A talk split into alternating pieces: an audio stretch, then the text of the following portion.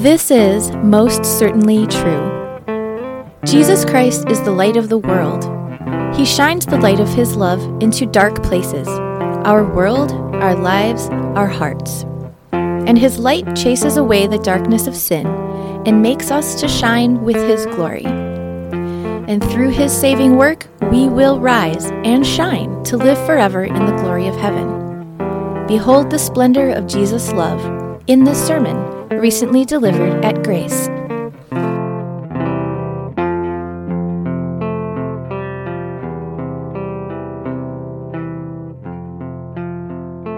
The Gospel from Luke chapter 4. These words of the Lord will serve as the basis for today's sermon. Jesus left the synagogue and went to the home of Simon. Now, Simon's mother in law was suffering from a high fever, and they asked Jesus to help her. So he bent over her and rebuked the fever, and it left her. She got up at once and began to wait on them. At sunset, the people brought to Jesus all who had various kinds of sickness, and laying his hands on each one, he healed them. Moreover, demons came out of many people, shouting, You are the Son of God! But he rebuked them and would not allow them to speak, because they knew he was the Messiah. At daybreak, Jesus went out to a solitary place. The people were looking for him, and when they came to where he was, they tried to keep him from leaving them. But he said, I must proclaim the good news of the kingdom of God to the other towns also, because that is why I was sent. And he kept on preaching in the synagogues of Judea. The gospel of the Lord.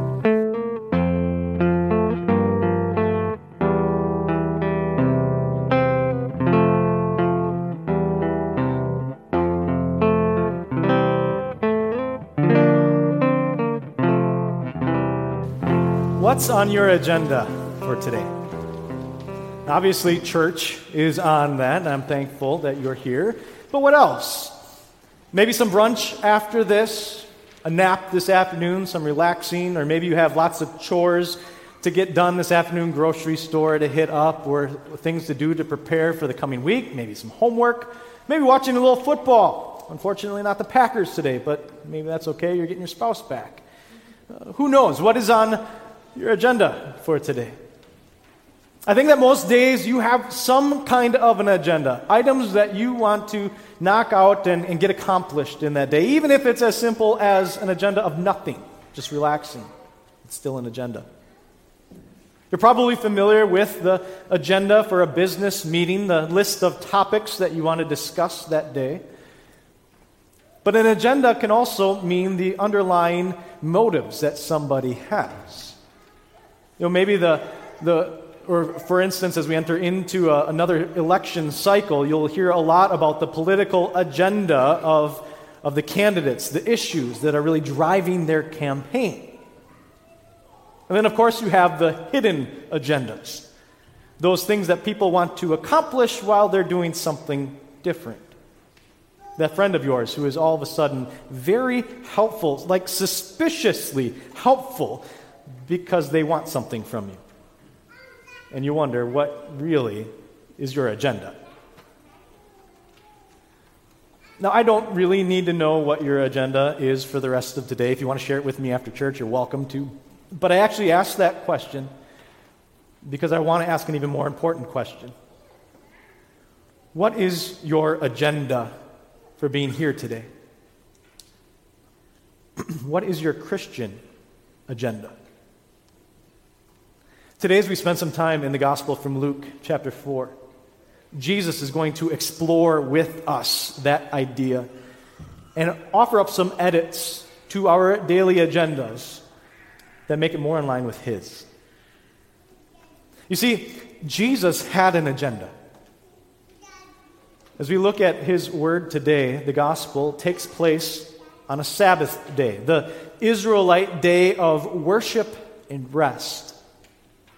And if I take you a few verses earlier than where we started our reading, you get to the beginning of that day, the beginning of his agenda. And the first thing on Jesus' agenda on that Sabbath was to go to the synagogue there in Capernaum. Capernaum was one of those cities in northern Israel along the Sea of Galilee. And while Jesus was at church that day, he had the privilege of preaching and proclaiming God's word. And, and while he did that, there was a, a man in attendance that day who was possessed by a demon. He was causing a great ruckus. Jesus spoke to that demon and drove him out of the man, healing the man completely and fully. And everybody who was in attendance at church that day was absolutely amazed. And they began to spread the word about Jesus and what he was doing. The next thing on Jesus' agenda was to go to Simon Peter's home, Simon being one of the first disciples of Jesus. When they got there, they found that Simon Peter's mother in law was very ill with a high fever. Now, this was not a take a couple Tylenol and a nap kind of fever. This was a, we need to get you to the hospital because this is very serious kind of fever. Jesus went over to her bed stood above her, looked upon her, and told that fever to leave her. And it did. She was completely and fully healed. And to just realize how complete and full this, heal, this healing was, think about a time when you've been sick, when you've had a high fever, you were hit by the flu bug, or maybe had, had symptoms from COVID. You maybe took a nap, felt better after that, but were you ready to jump up on your feet and go start cleaning your house and preparing a big dinner? Probably not. It takes you a while to recover.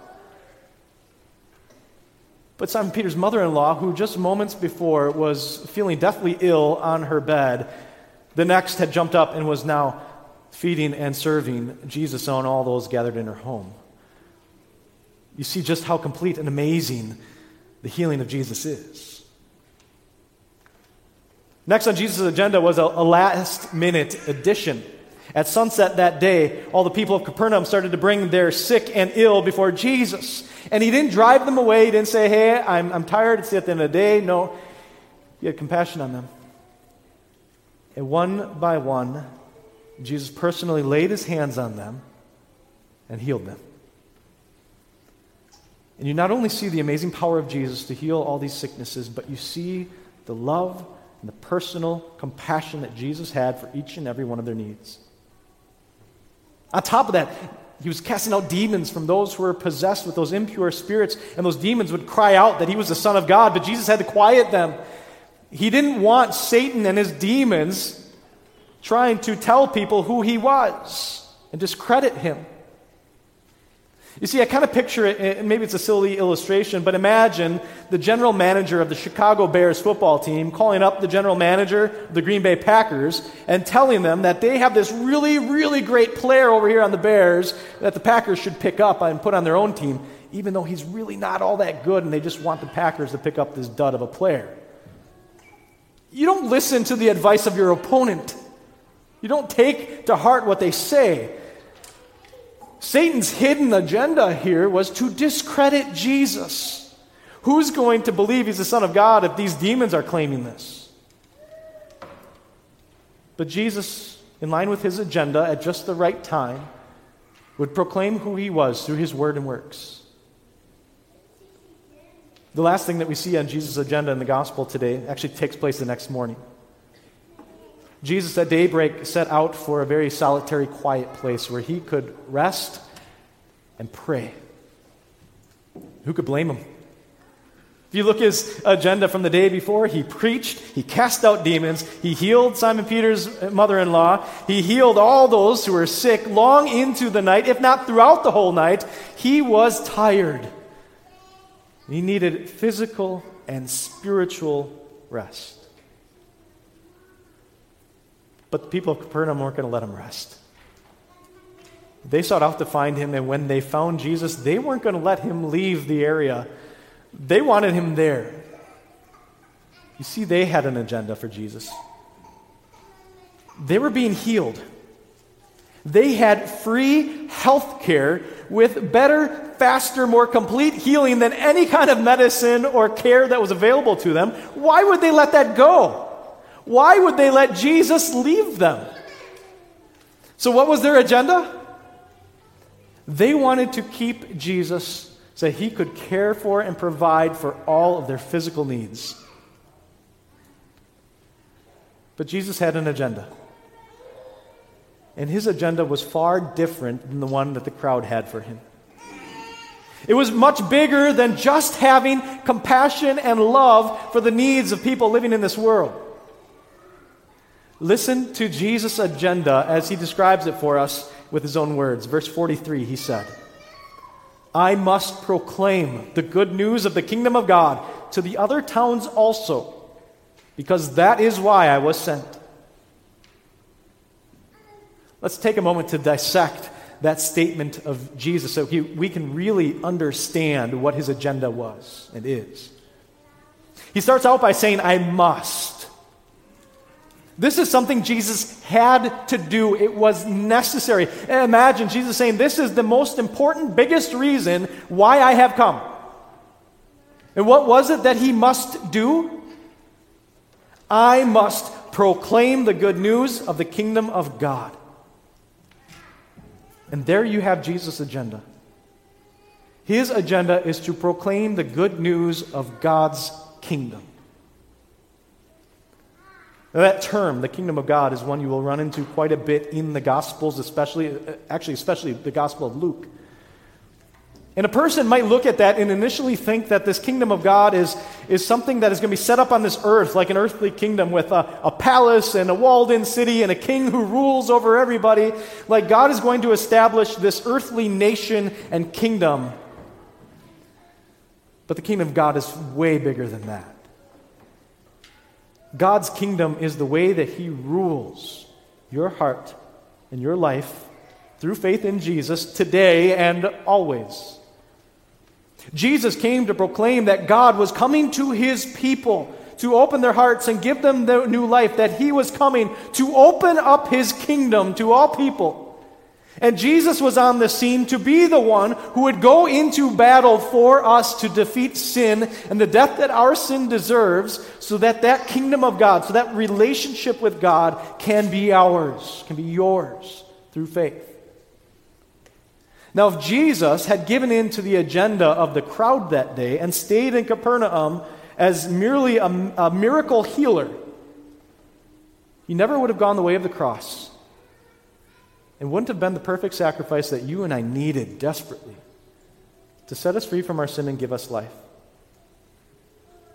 But Jesus followed his agenda as he came to be the perfect Savior for you and me and to set us free. Jesus' agenda was to come and to be the Savior of the world, and to proclaim that forgiveness and that new life to us and all people. Let me ask you again what's your agenda? What's your agenda for being here at church today? Are you here because you're, you're looking for some kind of a moral compass in your life? Are you here simply for the social aspect? Are you here for the opportunities to serve? Are, are you here because it makes you feel good? Those are all blessings of being gathered together here with God and His people. But if that's it, my friends, you're missing out on the real agenda.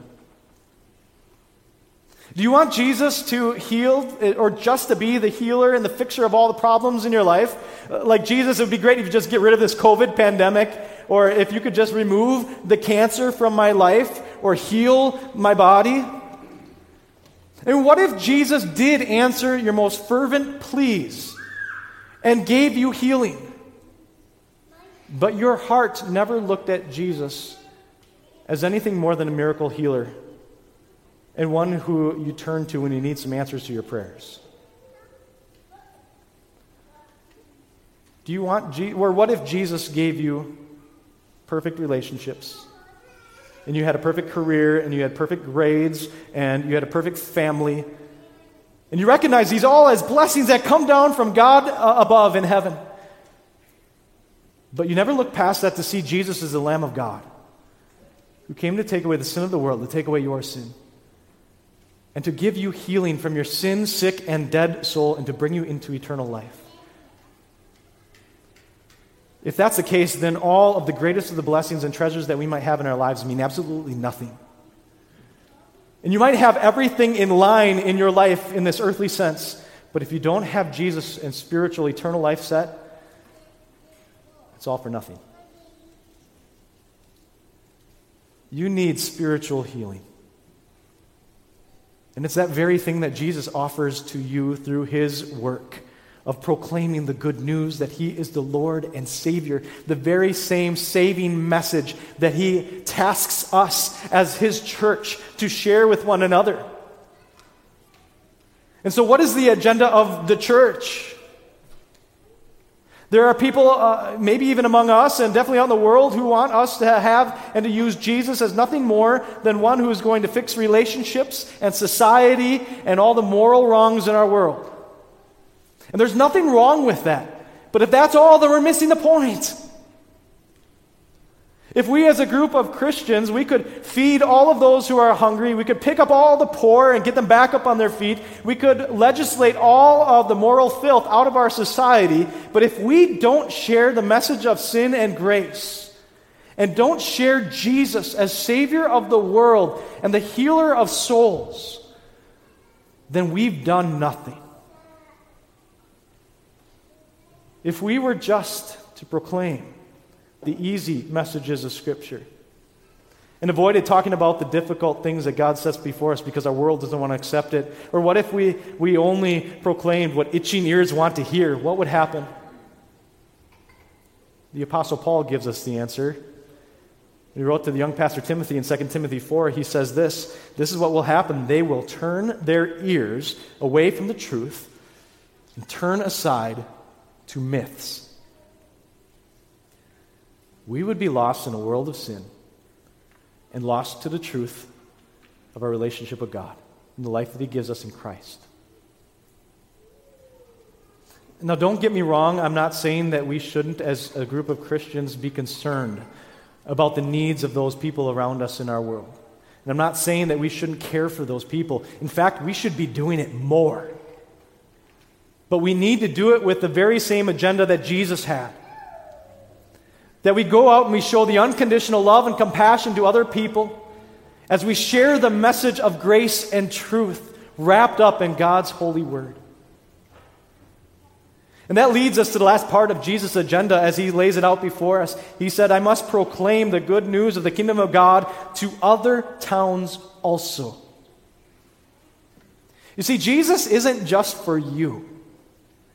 Jesus is for you to take outside of these walls and into the world and into the people that you come in contact with, that they too may know the saving truth.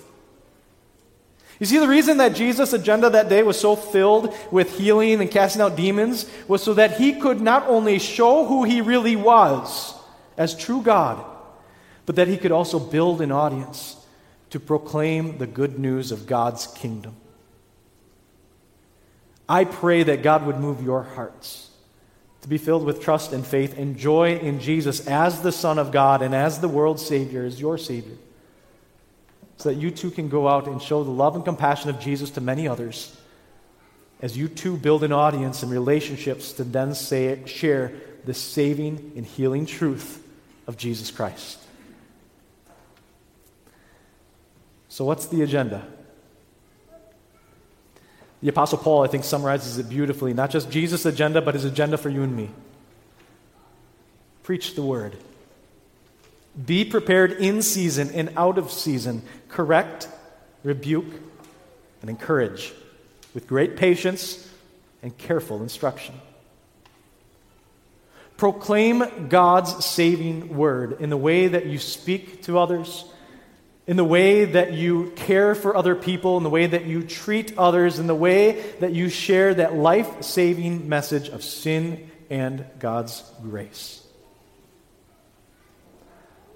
I propose and move that we adopt Jesus' agenda for our lives today and always. Can I get a second? second. All in favor? Amen.